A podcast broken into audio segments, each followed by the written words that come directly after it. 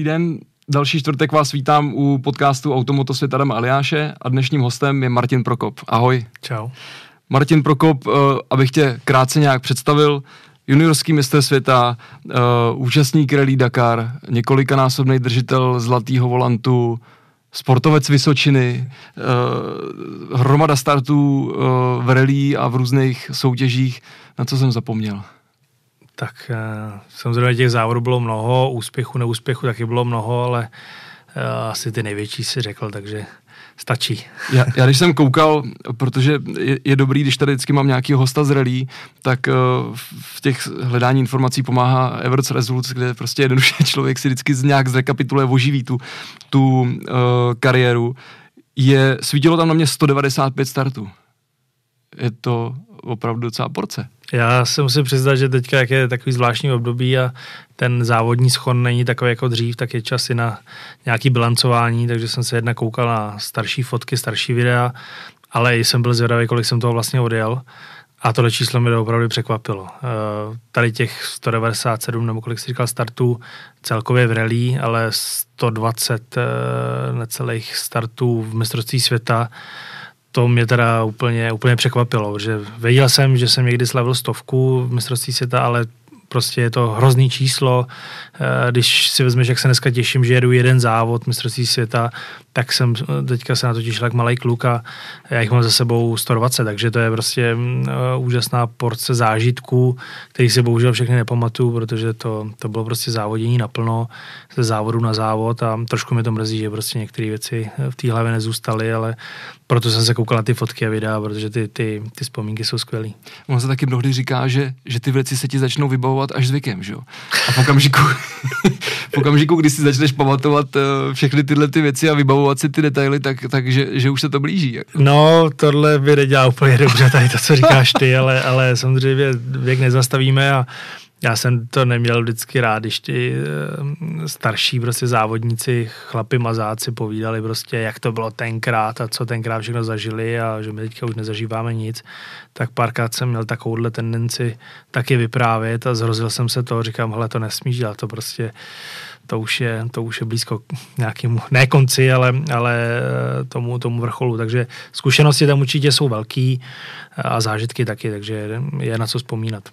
Máš představu takhle z těch počtů uh, vyloženě startů mistrovství světa, uh, z těch aktivních jezdců, kdo ještě jezdí dneska, nebo prostě jezdí tak, jako třeba jezdíš ty, protože nejezdíš pravidelně už, už, už nějaký rok, že jo, hmm. vždycky si vybíráš sardíny a předtím nějaký ještě jiný závody. Uh, je, je tam někdo takhle, kdo by se tím ještě takhle bavil, řeknu jako ty, uh, zabýval se tím, že má takovouhle podobnou zkušenost? Uh, myslím si, že moc kluků tam není. Není ani v těch nižších kategoriích, uh, není vidět, že, že by tam bylo tolik kluků, co, co jsem já s nimi závodil, co je, co je znám. A teďka na Sardíny jsem se skoro zhrozil, na druhou stranu mi to udělalo radost, kolik je tam mladých kluků. Ale skutečně šikovných, prostě nadržených mladých frajerů, který do toho jdou a úplně jsem se viděl prostě před těma 15 lety, kdy jsem do toho vstupoval, nevěděl jsem vůbec nic, jediný co, tak jsem prostě chtěl závodit a dělal jsem spoustu chyb a spoustu průšvihů a a byla to těžká cesta, ale prostě úplně jsem tam ty kluky viděl. Jo. Hledal jsem ty starý známí, za kterými asi pokecám, najednou jsem viděl, že ty kluci jsou úplně někde jinde, mají svůj svět, mají svoje zážitky, prožívají ty věci, co já jsem prožíval tenkrát, dneska už mi žádné emoce ne, nedělají, ale oni prostě pro ty kluky je to nový. Hmm. Takže je to krásný sledovat, ale, ale na tvoji otázku, Um, už tam moc takových kluků není. Samozřejmě byl tam Jary Matilatovala nebo Sebastian Ožer, který mají spoustu startů, nebo Dani Sordo ale uh, už v těch velkých autech jsou mladí kluci, kteří hmm. do toho strašně jdou. Já když odskočím od toho motorsportu, jo, já musím ti říct jednu takovou věc, která mě přišla poměrně jako vtipná. Já jsem uh, otevřel dneska Google a, a říkám, zadám tam Martin Prokop, že, co, co na mě vyběhne. A jak ten Google našeptává, tak mi to vyběhlo. Martin Prokop, Martin Prokop Facebook a Martin Prokop svatba svatba na třetím místě u Martina Prokopa. To, to, to, to, to po tobě ty ženský tak jdou, že, že hledali, jestli už seš jako ženatý, nebo čím tak to je? Bojím se, že to asi to tolik po mně nejdou, ale ale jestli to spíš není Martin Prokop stav, stavba, protože... Ne, opravdu to byla svatba. tak zřejmě to byla asi u mě nečekaná, nečekaná věc, protože jsem celý život závodil a tady těmhle radovánkám jsem se nikdy moc nevěnoval a, a rodinný typ rozhodně nejsem, takže možná to bylo spíš překvapení a některý lidi to vyděsilo. Já teď odskočím zase zpátky tam, kam asi patříme, kam to chceme směřovat a to je uh, ty tvoje začátky. Já tady vždycky uh, s těma hostama řeším, uh, přes jaký sport se k něčemu dostali, nebo jestli to bylo od začátku daný. Uh, jak to bylo u tebe? Věnoval ses do těch 19, nebo kolik ti bylo, jestli to říkám správně, když jsi sednul poprvé do toho rallyového auta, uh, co, co, co tam bylo předtím? Předtím bylo krát studium, byla to škola, eh, prostě rodiče měli eh, úplně jiný plány s mým, eh, s mým životem. Samozřejmě táta podnikal hodně intenzivně, tak samozřejmě spíš chtěl, aby děti se připravili na tu, na tu jeho dráhu, respektive podnikatelskou, ale já jsem, já jsem prostě ty závody miloval, táta je miloval taky, ten mě k tomu samozřejmě přived ale nebyl jsem vyslyšen, co se týče prostě motokár eh, nebo, nebo nějakých bugin, prostě autokrosů, nic, nic se nepodařilo, ale eh, jak přicházel, eh, přicházeli v 18, tak prostě jsem do toho šel naplno. A nebylo to 19, bylo v 18, už jsem seděl v závodním autě, šel jsem na to přes Vencu Arazima, což byl tátův skvělý kamarád. A ten mi v těch začátcích pomohl, jak spolujezdcem, tak potom technikou a prostě už se to nedalo zastavit, takže nejsem typický případ uh, závodníka, jak dneska často vidíme, ty kluci fakt jezdí od mala, jsou hrozně vyjetý, v 17 jsou schopní jet mistrovství světa, hmm. aniž by se prostě zapotili a mají tu rychlost, to je prostě úplně jiný příběh, než jsem měl já, takže já jsem musel uh, si najít to své místo, uh, musel jsem o ten talent, jestli nějaký byl, prostě pečovat hodně, hodně pozdě a snažit se ho co nejrychleji vzkřísit, ale musím říct, že jsem měl obrovský štěstí na lidi, ať už to uh, na mechaniky, techniky, inženýry, spolujezdce, prostě měl jsem kolem sebe nakonec možná ty nejlepší, co tady v té republice kdy byli.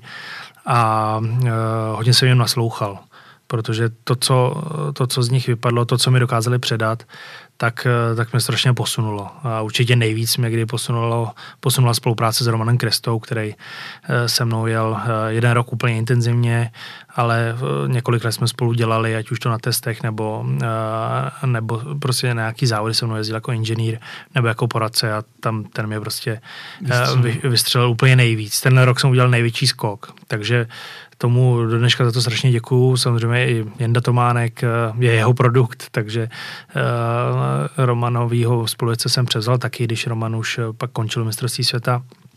Takže Jenda mi dal všechno to know-how, co spolu nazbírali. Takže jak říkám, měl jsem, měl jsem štěstí, ale je tam spousta dalších kluků, velkých jmén, eh, Petr Gross, že jo, eh, Ivan Matoušek, můj inženýr, yes. Eh, Jarda Vančík, prostě motorář, tady prostě vidíme Citroena, to bylo jeho dítě, prostě tento dal úplně do, do jiné rychlosti, než byly tovární Citroeny, prostě bomba, takže... Za mě teda pořád je to nejkrásnější auto, s kterým si kdy závodil. No určitě, i ten, i ten zvuk a, a to, jak těžký to auto bylo řídit, prostě takhle malou dvoukolku s tolika koněma, udržet eh, na šotolině bylo strašně těžký, ale, ale prostě pro ty malý kluky nebyl lepší adrenalin, to bylo prostě to jenom ten Androuš z toho stříkal, takže peckový, peckový roky a, a skvělí lidi. Byl ten začátek náročný i v tom, protože uh, ty jsi skočil hned do čtyřkolky, že hned do nějakého velkého auta, hmm zkušenost nějaká před tím zřízením a tak dále. Jak to, víš, jako kouká jako se na to zpětně samozřejmě úplně jinak, než asi jak to bylo tehdy. Nebyl jsem jakoby eh, student šprt, který by najednou eh, sedl do závodního auta. Já jsem jezdil od malička, táta mě nechal jezdit prostě na chatu úplně, jak, ještě jsem ani nedošel na pedál, jak jsem řídil, pak když jsem došel, tak jsem vždycky řídil prostě na chatu já a často jsem si auto bral, většinou s dovolením teda, ale, ale mám za sebou spoustu velkých věcí už, už před 18 nama, což dneska by asi nešlo v tom provozu, ale prostě spoustu krát jsem to vysypal se, jsem vždycky se mi ukecal, ať mě nechá řídit, protože byla starší. Takže nějakou motoristickou zkušenost jsem měl, ale vždycky jsem si představoval fakt, že jsem závodník. Jo. Jasně. Prostě v těch seriákách. Jezdil jsem na motorce, jezdil jsem enduro, eh, prostě nějaký vztah k tomu motorismu jsem vždycky měl, nikdy to ze mě eh, nevyprchalo, ale vyloženě jako rallyový závodník jsem, jsem se stal až tím prvním startem. A pak to šlo vlastně ráz na ráz, protože ty v zásadě hned skoro druhý rok už si jel takovou poměrně velkou porci soutěží, že jo, a, a ať už to byly oba nebo všechny tři, nebo já nevím, jak to tehdy už bylo, mistráky nebo z, seriály v Čechách. Já jsem všechno na Slovensku, prostě co šlo, tak, tak, tak jsem jel. Uh, Prvu jsem to kloubil ze střední školou, potom s vysokou školou, ale jak přišlo mistrovství světa, tak už šlo všechno stranou a vyloženě uh, se z nás stal profesionální závodní tým, já jsem nedělal nic jiného, než jsem se připravoval na závody a závodil jsem a ten sen prostě eh, žil, žil úplně naplno, takže uh, ze studenta naplno závodníkem uh, prostě až, až takhle pozdě, ale šlo to. Hmm. Uh, když říkáš Čechy, Slovensko, všechno, vzpomeneš si, kdy jsi vůbec naposled startoval v Čechách? Eh, jako normální klasický závod, tak si myslím, že byla z S2000 eh, nějaká bohemka nebo něco takového. Hmm, to si myslím, že bylo poslední, kdy jsem tady startoval. Od té doby jenom tady nějaký show, jeli jsme na Barunce s dakarským autem, speciálku, v Sosnoví jsme se ukázali, ale nic, nic většího. Je to, ještě než položím tu další otázku, jak se zeptám možná, uh, já si vybavu rok 2009, Barumku, kdy si startoval co to bylo, Peugeot, Peugeot uh, 207 uh, za BF Goodrich Drivers Team, nebo tak nějak Přesně se to jmenovalo v tomhle projektu, který vybírali novináři vlastně, že jo, nebo jak to bylo? No. Vybírali ten lokální talent. Jak na tohle to vzpomínáš, jak to na tebe uh, působilo, jaká byla ta aura kolem toho projektu, protože my samozřejmě jako diváci za tou páskou jsme to vnímali nějak, že jo, to byla prostě bomba, že jo, a jak, jaký to bylo? Bylo to skvělý, samozřejmě, bylo to skvělá příležitost zkusit si uh, tuhle tu čtyřkolku na velkém závodě, ve velkém týmu, týmu eh, mezi velkýma jakoby kolegama, který tam byly velký jména tenkrát. Eh, samozřejmě mě to tam skočilo v nějaký pauze mezi závodama, takže jsem vyskočil z dvoukolky, skočil jsem do čtyřkolky a, a za 14 dní jsem zase závodil někde jinde. Takže jo, nebylo to takový, že by to měl člověk v hlavě prostě půl roku a, a byl to pro ně jediný start. Možná pro, pro někoho, kdo by šel z nějakého vyloženě malého auta z malých závodů, byl, to bylo asi větší jakoby najednou jakoby zážitek, ale uh, bylo to, bylo to skvělý. Myslím si, že ten projekt byl parádní, prostě v každý zemi jiný jezdec, eh, ve velkém autě, ve velkém týmu. Myslím si, že, eh, že to mělo ty správné kule a, a je škoda, že tyhle věci už dneska tolik nejsou. Možná právě proto to tolik fungovalo na ty lokální diváky, že, že se tam vždycky vylosoval ten místní hrdina, nebo ten, který ho v tvém případě prostě třeba neměli šanci tak často vidět. Jasně, bylo to skvělé. Já bych jinak na té Barumce nestartoval, ale tohle byla skvělá příležitost a, a poprvé jezdil 2000 byl jsem z toho vykulený, prostě nebyl jsem na to vůbec zvyklý jet eh, s velkou čtyřkolkou na asfaltu. Ta Barumka pro mě bylo Eh, bylo velké učení a hnedka na první rzetě, to byla Pindula, jsem, jsem to vysypal ven, když jsme, si myslím, že měli hodně dobrý mezičas, jeli jsme tam někde úplně nahoře, ale tam, tam jsem zjistil, že to auto neovládám, jo? že hmm. jsem si byl jistý, že to, to auto prostě zvládne a šli jsme do hodin na úzkém lese a tam musím říct, že, že jsem se po a, a zjistil jsem, že to fakt nemám v rukách a ten výsledek už jsem nedokázal eh, hmm. potom tolik vybojovat, protože jsem věděl, že tomu auto nevládnu, že to za těch 20 kilometrů někde na Bystříčce na, na testu Nemůžeš jsem nemohl do sebe dostat. Hmm. Prostě byl jsem zvyklý na, na jiný auta, byl jsem zvyklý na šotolinu a nejenom s takovouhle potvorou, která fakt fungovala skvěle. Na Barumce tolik očekávání, tolik lidí kolem a já jsem to málem zahodil po sedmi kilometrech, tak hmm. říkám, ale to by byla asi škoda, to bych eh, tady nesklidil úplně úspěch, takže nakonec já nevím, to bylo pátý místo. Hmm Konec to bylo eh, relativně hezký, ale, ale na tu špici prostě to, to by asi blbě dopadlo. Hmm. Eh, po tolika letech závodění na světových tratích, šotolina, sníh, asfalt, prostě náročnost těch soutěží nebudem vůbec jako eh, diskutovat nebo nějakým způsobem rozporovat, ale uh, vždycky u toho českého diváka je to, ty, hele, ten Prokop, víš, v Čechách moby, proč nejde mistrák, třeba mm. tohle je po takových soutěžích, co se absolvoval po tom světě, pro tebe zajímavý se vůbec vrátit jakoby zpátky? A teď to není o žádném hanění, že tadyhle Krumlov, byť to jsou všechno nádherné soutěže v našem podání. Je to pro tebe atraktivní? Ne. Vůbec ne. ne. Já musím asi spoustu lidí zklamat, eh, prostě se nevrátím, prostě tady nepojedu, eh, mám k tomu nějaký svoje důvody, prostě ty trati pro mě nejsou lákavý, tím, že si to eh, z velké části připravu sám, tak prostě chci dělat věci, které mě naplňují, které mě baví a e, prostě utrácet tady prostředky ze závody, který, který by mě nenaplňovaly. Ty tratě by mě tolik nenaplňovaly, protože jsem prostě rád jedu na Sardině, kde to je prostě velmi technický, těžký, bojuješ tam prostě s tou šotolinou rozbitou. Jsou to prostě jiné věci. A ne, že by se jelo pomalu, ale prostě je to jiný. A prostě mám tady i z těch tratí mám prostě obavu. Jo. Staly se tady různé věci, které mi nikdy nebyly příjemné. Prostě vždycky jsem to vnímal, že se tady jede mezi stromama prostě hmm. na úzkým. Prostě mi to nedělá dobře a když si můžu vybrat, což nějakou tu svobodu v tom výběru mám, tak si vybírám prostě e, závody, kterými jsou bližší a, a na kterých jsem fakt šťastný. Takže je tady jenom kvůli tomu, že by někdo chtěl vidět, jestli uh, Honza Kopecký je o tolik rychlejší nebo o tolik, uh, jak, je, jak je na tom srovnání s Vencou Pechem nebo ostatními repětkama. To se omlouvám divákům, ale za to mi to uh, úplně uh, ne nestojí, ale, ale uh, není to věc, která by mě naplňovala. Já mám na tohle trošku jakoby svůj názor, který nechci úplně říkat, tak se zkusím zeptat trošku jinak. Uh, aniž bych se jako kohokoliv chtěl jako v Čechách dotknout, jo.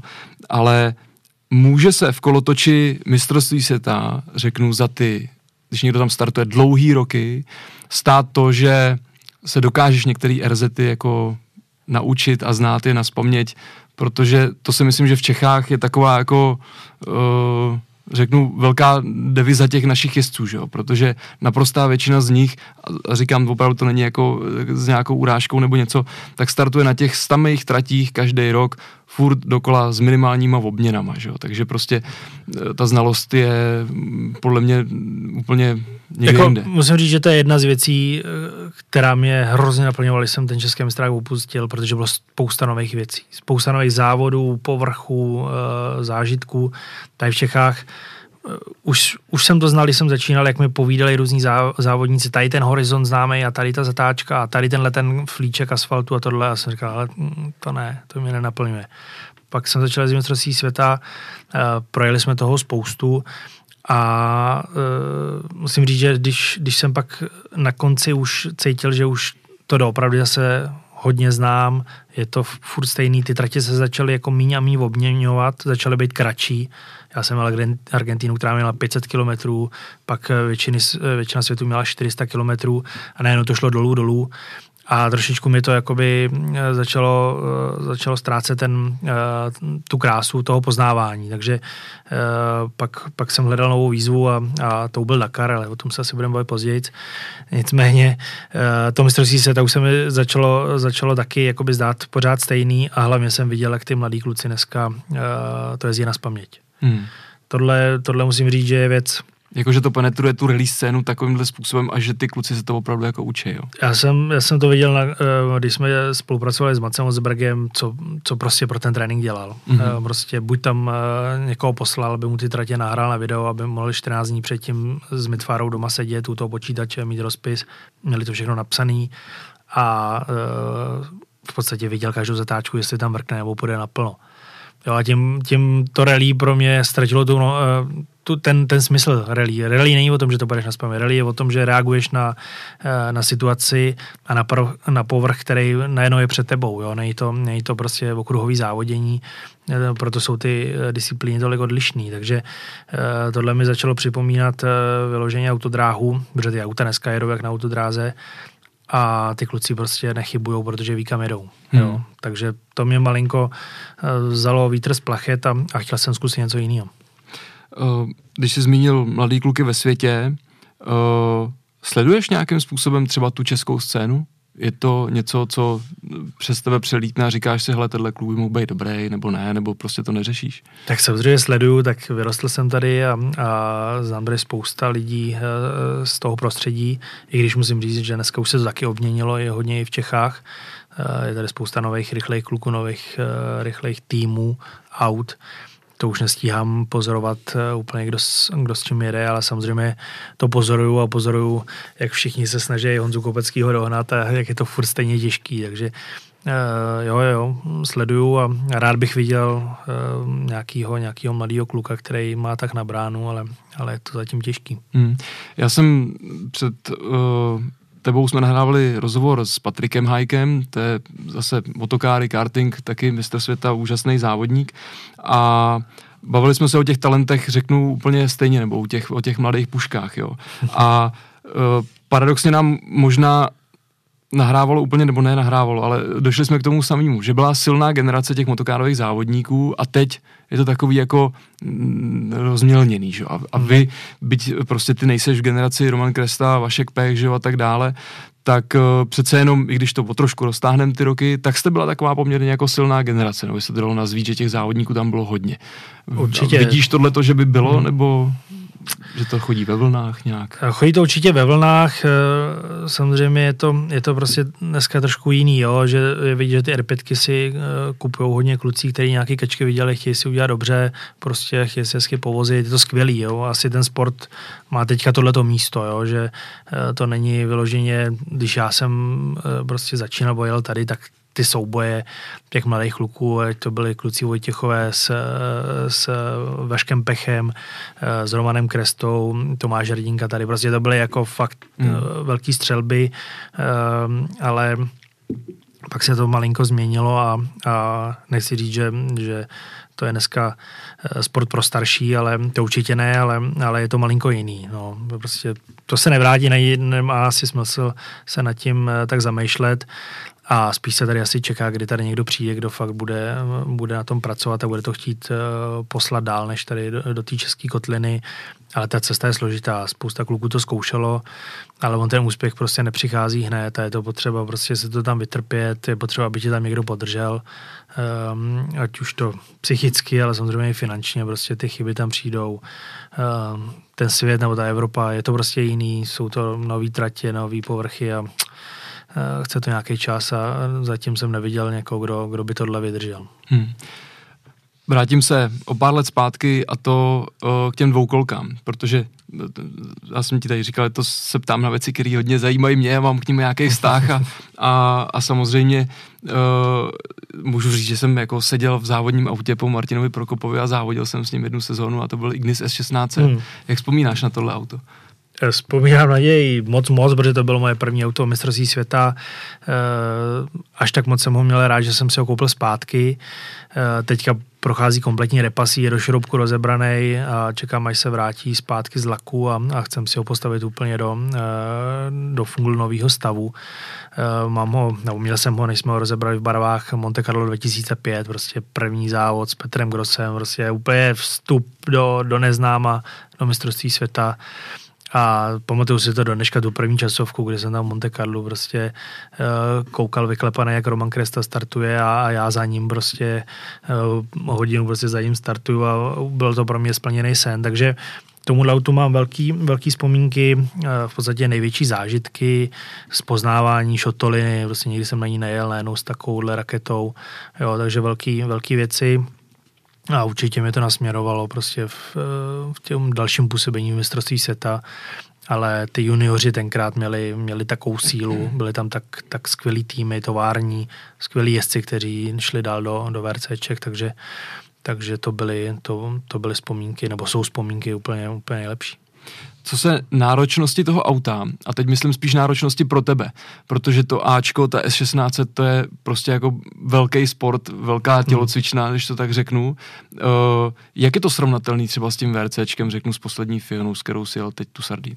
Je to hrozný rozdíl. Já jsem s uh, Citroenem měl dva nebo tři roky zpátky legendy jel jsem to s jednou Tománkem a kde jsme na sebe koukali říkali jsme, jak jsme to tenkrát mohli uřídit, jakoby, jo. Prostě jsme jeli na všem, na blátě, na vodě, na, na klouzavým, prostě to auto nejde řídit na suchu, jo. Hmm. Když tomu dáváš, prostě, tak tě to furt prostě tahá na rovině, to nedokáže jet rovně, neodpočineš si prostě, jo.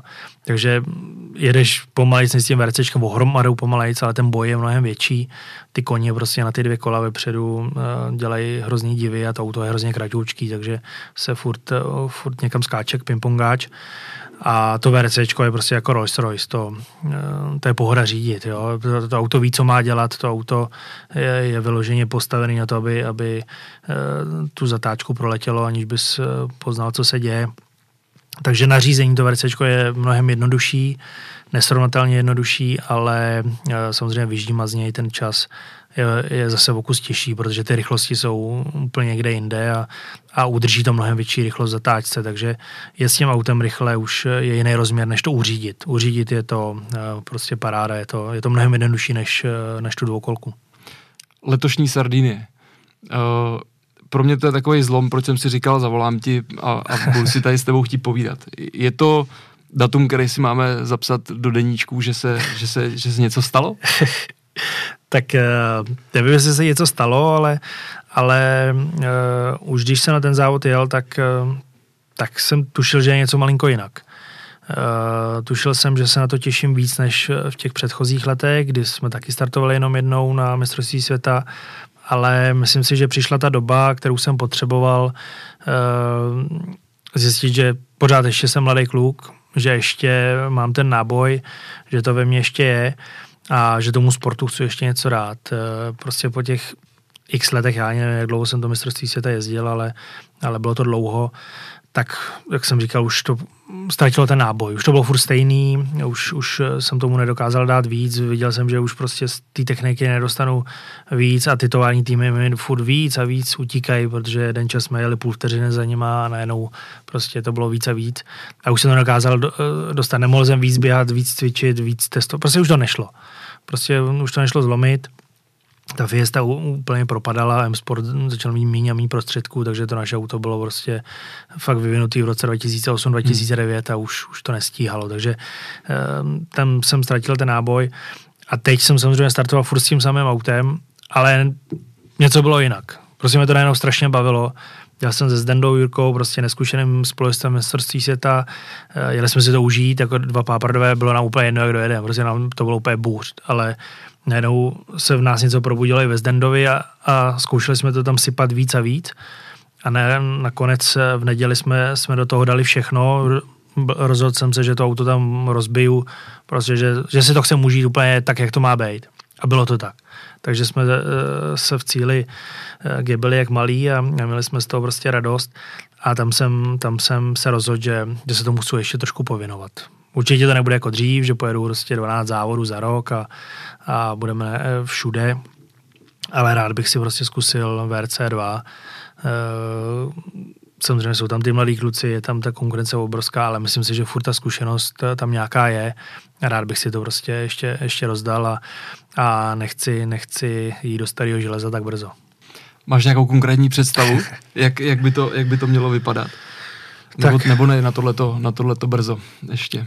Je na to brzo, respektive uh, můj plán uh, už, už brzy, brzy bude realizovaný. Chci si zkusit všechny automobilky, respektive všechny výrobce, mimo teda asi Žigulíka, to, to mě neláká, ale, ale už, už mám domluvený uh, testy skoro se všema, budeme, budeme zkoušet, která technika nám se nejvíc.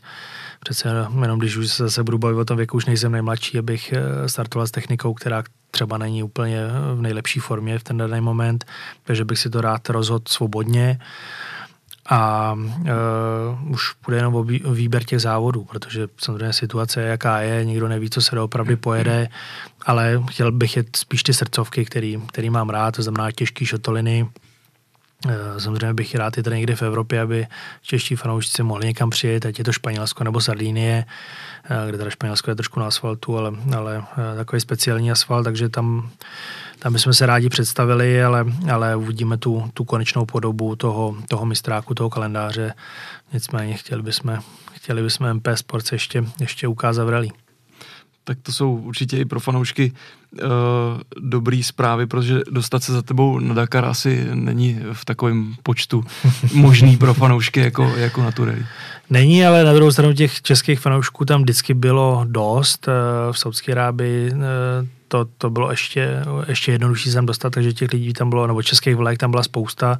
Myslím si, že letos, eh, když lidi viděli tu zkušenost, že to bylo jednoduché se tam dostat, že by jich tam bylo mnohem, mnohem víc, ale bohužel to bude jinak, prostě ty diváci tam nebudou.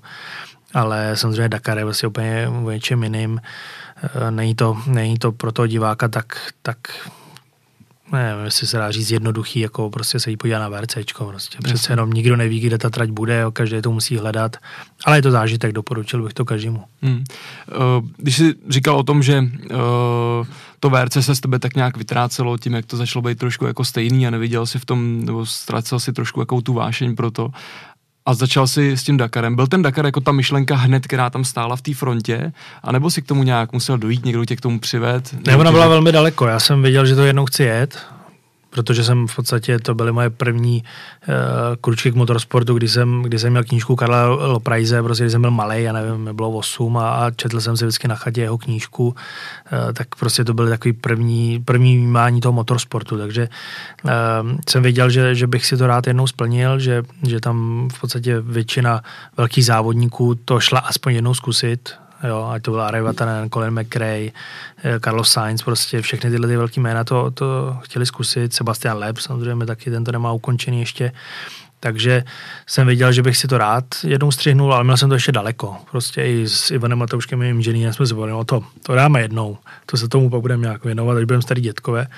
No ale přišlo laso od Toyoty, kdy uh, potřebovali aby v tom někdo jezdil, potřebovali zkoušet lumiče a, a řekli hm, prostě, hele, jestli to chceš zkusit, tak přilej do Belgie a, a, a odezdíš nám tady nějaký kiláky a, a bude. No, tak jsem tam letěl, nakonec jsem tam vzali svýho tátu, říkám, pojď, to jsme ještě nezažili, to, to, to si užijem. No a když jsme se dali do letadla zpátky, tak bylo ve vzduchu jasný, že se něco asi stane. Jo? A, a měli jsme jenom pár dní na rozmyšlenou, byla nabídka na stole od Toyoty a, a najednou jsme za pár, za pár týdnů e, testovali pro, pro Dakar a o pár týdnů ještě později jsme stáli e, u Buenos Aires a, a byla před náma úplně nová kapitola, vůbec jsem nevěděl, čeho jdu. A pak byl ten zlom, kdy jsi říkal, chcem to dělat zase jako po svým správně, uh, tak, jak to, tak jak to umíte a rozhodli jste se, že si postavíte svoje auto, tak kdy to přišlo a jak vznikla ta volba na v Evropě exotický auto, jako je F-150? Přišlo to relativně eh, brzo, protože uh, jsme věděli, že to chceme dělat sami. Eh, nechci, že by Toyota nebyla zajímavý tým, ale rozhodně to nebyl ten styl, jaký já si razím. Eh, jak říkám, dělám to tak, aby mi to bavilo, aby to bavilo tu skupinu lidí kolem mě. Takže jsem věděl, že chci eh, do toho jít svým týmem a Toyota nám odmítla prodat svoje auto, což by byla asi nejjednodušší volba. Mm ale odmítli nám tu techniku vydat, protože nás znali, věděli, že, eh, že se budeme snažit a prostě nechtěli nám dát do, do ruky konkurenceschopnou techniku. Takže jsme se rozhodli pro vlastní eh, cestu, což je samozřejmě Ford, protože s Fordem eh, spolupracuju od roku 2010 a tady, tady v Evropě nebylo nic, takové ty modely se nám moc nelíbily a prostě řekli jsme, ale uděláme pořádnou čuňárnu a uděláme 150. Takže to bylo to byla eh, jednoduchá volba, ale ta cesta už pak jednoduchá nebyla. Hmm. To auto prostě do dneška samozřejmě se furt vyvíjí, ostatní týmy jdou strašně dopředu a, a my to prostě chytáme za nima. Je to podobný boj jako ve VRCčku, ale máme tady mnohem otevřenější uh, možnosti. Prostě tam si můžeš udělat, co chceš. Hmm. VRCčko koupíš v obchodě a prostíš takhle Malcolma, aby ti dal ty tlumiče, co jsou tam nahoře v tom regálu, že by se chtěl zkusit. Ale tady prostě si děláš, co chceš, eh, jaký chceš výrobce tlumičů, eh, jaký chceš diferáky, jaký chceš motor, jaký chceš mapping, všechno je dvoje prostě a, a najednou ten tým musel být mnohem, mnohem jakoby uh, šikovnější. Už to nebyli kluci, kteří měnili díly a stavěli auto, ale už to byli kluci, kteří to auto vyvíjeli a na jejich šikovnosti záviselo, jak to auto je dobrý, co vydrží, jo, prostě ta, ta výkonnost je daná tím týmem, takže takže za mě super, super dobrodružství. Jižní Amerika se nám líbila, se nám dařilo a v podstatě ta cesta, kterou jsme se rozhodli jít, bylo, aby to auto zvládlo uh, tu nesmírnou obtížnost té trati v co nejlepší jakoby, uh, kvalitě, to znamená, že aby se to nemín kazilo. Uh, takže to fungovalo v Jižní Americe, to, to bylo skvělé. Bohužel to nefunguje v Saudské Arábii, kde je to všechno orientované na rychlost a ten náš koncept tam tolik nefungoval, takže to bylo pro nás teďka prozření. Byla to škoda, protože jsme šli ne, skutečně nahoře, nahoru v té Jižní Americe, protože to auto tam fakt fungovalo parádně, ale teďka je před náma nová kapitola, se kterou jsem perem a, a to je Saudská Arábie, eh, která je vyloženě jiný, jiný, jiný povrch, jiná, jiná skladba té země a je to o rychlosti. dá se v tomto odvětví těch cross country rally uh, hledat někde nějaká pomoc, aniž by prostě, nevím, jak to, jak to popsat.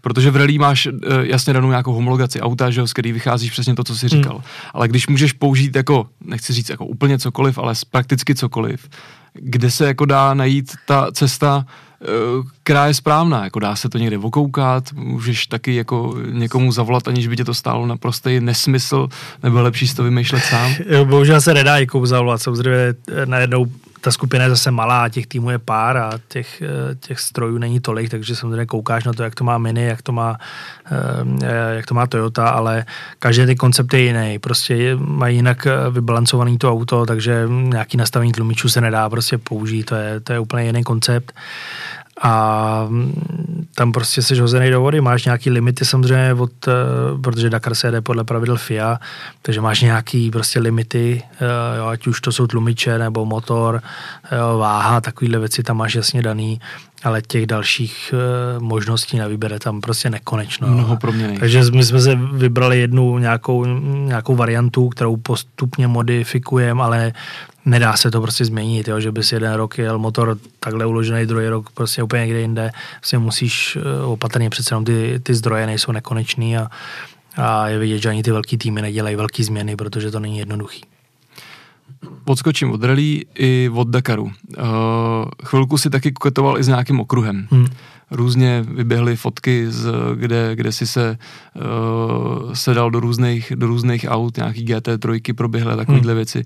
Bylo to něco, co tě lákalo? Určitě to bylo něco, co mě lákalo, protože já jsem ještě zažil ty časy, kdy prostě to bylo fakt rozdělený v okruháři, reliáci, prostě skupiny naprosto nesourodý. Vždycky se říkalo prostě, že ty okruháři jsou jak, jak fotbalisti, prostě jak slečinky a, a někdo je mezi reliákama nebral vážně a zase v okruháři nás měli za špindíry, který se furt v bahně. Takže to byly takový rozdílný světy a furt mi to lákalo to zkusit. Jo. Samozřejmě jsem znal spoustu okruhářů víc a víc a v podstatě já jsem první okruhový krůčky zažil, když jsem se snažil zlepšit jízdu na asfaltu.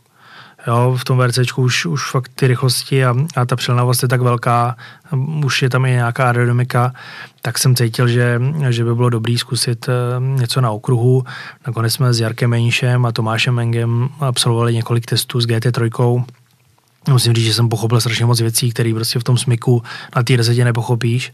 Jo, a když nemáš takovou závodnickou minulost, jako měli tady kluci na motokárách, eh, kde fakt cítili prostě ty stopy, řešili to s no, státama, s různýma mechanikama, prostě kudy nejlíp a jak nejlíp eh, to projíždět, tak eh, mi tohle chybělo. Já jsem se to učil prostě na těch rezetách ale na, tě, na tom okruhu jsem pochopil spousta, spousta eh, věcí, jak, jak to funguje vyloženě, eh, ta ideální stopa, kde ztrácíš víc, kde míň. Bylo to pro mě dobrý prozření.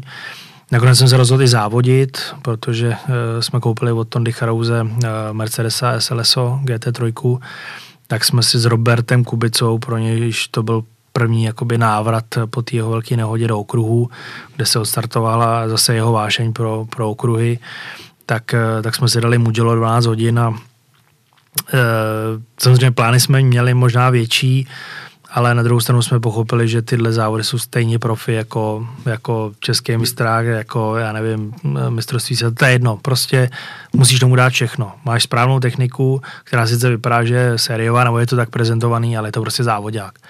Takže jsme zjistili, že sice nás to baví, všechny pro kluky, měl jsem rallyáky tam všechny ze svého týmu, takže to bylo nový, jo, prostě ten naleštěný svět v tom, v tom pitu tam prostě, jo, ale e, Nebylo to tam. Ne, bylo to tam, ale zjistil jsem, že nemůžu dělat tolik věcí naraz. Jo. Já bych tomu ne, ne, ani finančně bych nebyl schopný tohle, tohle obsáhnout, protože obzvlášť, když máš Roberta Kubicu v týmu, tak to je šílenost, protože to furt je na cáry a, a furt chce všechno nový. Ale tak to je, to je vedlejší, ale uh, je vidět, že ten sport, uh, i když třeba není tak populární, nechodí tam diváci, ale když se závodí, tak prostě je to velký motorsport, který potřebuje strašně moc uh, energie nevím teď, jestli to bylo loni nebo letos, ale absolvoval si uh, vyhlášení uh, českého klubu Fairplay, kde jsi byl, kde ti byla hmm. předávaná cena. Řekneš mi něco k tomu víc, co to bylo za příběh? tak příběh byl, nevím, jestli silný, pro mě jako pro závodníka byl, byl standardní, pro spoustu lidí eh, kolem mě to mám mnohem větší váhu než jakýkoliv výsledek eh, na Dakaru nebo kdekoliv jinde. Prostě eh, musím říct, že mě tolik lidí zastavilo, podalo mi ruku, že prostě děkuju za to gesto, že, že prostě jak kdyby je to naplnilo, že vidět, že ještě svět nějak trošku funguje. Jo. Bylo to v podstatě etapu, poslední etapu Dakaru, kdy se jelo naplno, pak už byla jedna jenom krátká, kde už byly karty rozdaný, takže to byla poslední etapa, kde se něco dělo a opravdu ten den se dělo spoustu věcí.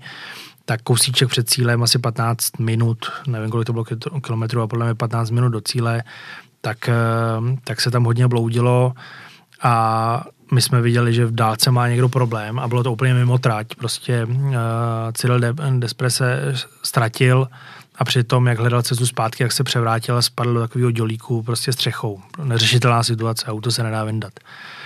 A my jsme měli prostě pár vteřin na to se rozhodnout nastoupit na ten správný kurz a, a, a jet prostě do cíle, do háje prostě od něj, anebo se začít motat a snažit se k němu dostat a pomoct mu.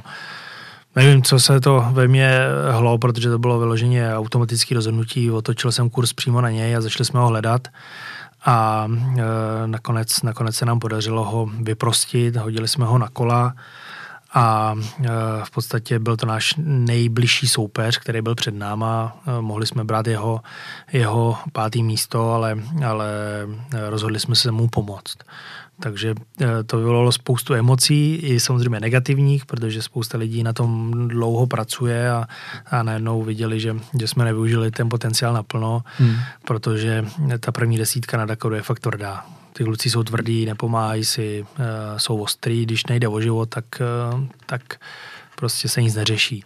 Já jsem za rozhod prostě, i když jsme byli šestý, to gesto udělat, nebo to rozhodnutí. Já to nebudu jako gesto, prostě udělat, udělat tenhle ten skutek a, a hrozně mě překvapilo a potěšilo, že si to všimli i lidi, kteří nemají s motorsportem vůbec nic společného. Prostě hlavní cenu fair play asi nedostaneš jen tak, a bylo vidět, že ta komise je prostě z velkých kapacit a ty lidi prostě si to všimli. Já jsem vůbec nevěděl, že tyhle lidi ví, že, že někdo takový jako já prostě existuju a že jezdím závody a ty lidi prostě ten příběh znali. Takže hmm. se mi to hrozně líbilo. Tohle je i to, k čemu jsem tak nějak jakoby chtěl dojít a zeptat se dál, jak, jak takovýhle lidi, když že tam sedíš mezi těma na těch fotkách, prostě jako každý velký sportovní fanoušek pozná pomalu jako tři čtvrtiny lidí, co tam sedí, hmm. že? Je, jaký to tam je mezi nima a třeba když jste se bavili, co, co, co, co ti na to jako říkali, nebo jak to vnímají, motorsport nebo obecně? No, jak říkám, prostě uh tam bylo spousta sportovců. Jo, a bylo tam samozřejmě spousta lidí z toho olympijského výboru, kteří byli úspěšní sportovci v minulosti, ale e, prostě ty lidi neřeší výsledek, protože výsledky jsou teď a zase nějaký budou a prostě každý to zapomene, ale pro ty lidi jsou důležitý ty gesta, jo. Každý z nich si něco v životě zažil a e, vidějí, že, že prostě když někdo ten sport dokáže e, morálně posunout, tak eh, je jedno, jaký to je sport. Jo, jestli, jestli prostě tady běháš eh, někde přes polní běh a, a dokážeš tam prostě prokázat nějaký, nějaký, uh, nějakou morální kvalitu, tak je to úplně jedno, nebo jestli jedeš Formule 1 a, a pomůžeš prostě klukovi jako, jako první. Prostě ty, ty skutky je jedno, v jakém, v jakém odvětví děláš, je vidět, že i Český olympijský výbor registruje nějaký, nějaký motorsport, což jsou dvě věci naprosto neslučitelné. Hmm. Poslední věc, kterou, než to, než to uzavřeme dneska, uh, mistrovství světa anebo Dakar, je, je tam někde prostor na to, že třeba když ten závod skončí v tu neděli, dojede, že prostě se ty kluci třeba někde sejdou jako na nějaký akci, dají si, daj si drink, pobaví se, udělá se ta, ta, hmm. ta sranda, kterou i vy umíte, uh, řeknu taky velmi dobře v tomhle duchu. Děje se to i na takovýhle úrovni? Eh, taky já to možná vezmu malinko obširněji. Já jsem tohle za, eh, zažil ještě v Čechách, kdy jsme vyloženě po závodech šli a, a s klukama jsme zažili strašnou srandu prostě s celýma týmama. Bylo tam, jo, ty, ty velký jména pro mě, prostě potka na baru byla vždycky strašná sranda, protože ty příběhy byly veliký. A zažil jsem to potom v mistrovství světa. V Čechách se to najednou nějak vytratilo, podle mě už to tady tolik není, spíš se to hodně jakoby separovalo a a tyhle věci se společně neřeší, ale ve světě obzvlášť v zámoří, je to většinou teda fenomén toho zámoří, kdy nikdo tolik nespěchá, letí se prostě až každý den, další den, tak eh, jsou místa, kam se prostě chodí. Jsou to známí prostě restaurace, eh, známí bary a tam se prostě po těch týmových večeřích, kdy se prostě probírají nějaké oficiální věci, tak najednou každý vystřelí a už se těší prostě na ten svůj oblíbený eh, bařík a, a tam, tam je prostor prostě pokecat neformálně hmm. a vznikají tam samozřejmě různý přátelství a, a různý příběhy, takže ano, mistrovství světa prostě tohle má a jsem rád, že jsem to zažil to je, mě to právě hrozně zajímalo, protože jsem tohle to zažil, to bylo takový jako i moje asi první setkání s tebou, jo. to uh, bylo nějaká, nějaký setkání mistrů, neumím to datovat, 2011, 12, něco bylo to rok, kdy tady jel Patrik Flodin, tenkrát, jestli si pamatuju něco mm-hmm. takového, a tenkrát mě Jirka navrátil, zatáh tobě dostanu. A mě bylo, že jsme tam startovali s Vaškem Dunovským a, a, já jsem samozřejmě druhý den jako vůbec nebyl schopný fungovat. Že? Jak jsem si říkal, jestli takováhle věc nějaká, která se odehrájí setkání, to je úplně něco jiného, že? ten prostor tam k tomu je velký. Jestli se to v tom světě děje, že se potkáte tadyhle s Lebem na baru. To tak s Lebem obzvlášť, no, tak ten si to vždycky uh, hodně uměl užít a to bylo pra, právě pro mě ten, ten neskutečný jako zážitek, jsem viděl Sebastiana Leba, jak má cigo a pije pivo v baru a, a Metváru odnášejí prostě no a před, prostě to byly, to byly skvělé zážitky a kluci se za to nestyděli, prostě byli profíci nejlepší ze všech, ale uměli to oslavit, vzali ale byli to normální tým. kluci. Byli to normální kluci. Jsou, všichni jsou prostě e, normální frajeři a, a umí si to užít, takže já jsem rád, že, že tam to ještě aspoň trošku funguje. Super. Martine, moc krát děkuju, že jsi sem přišel a, a díky za rozhovor. Děkuji za pozvání.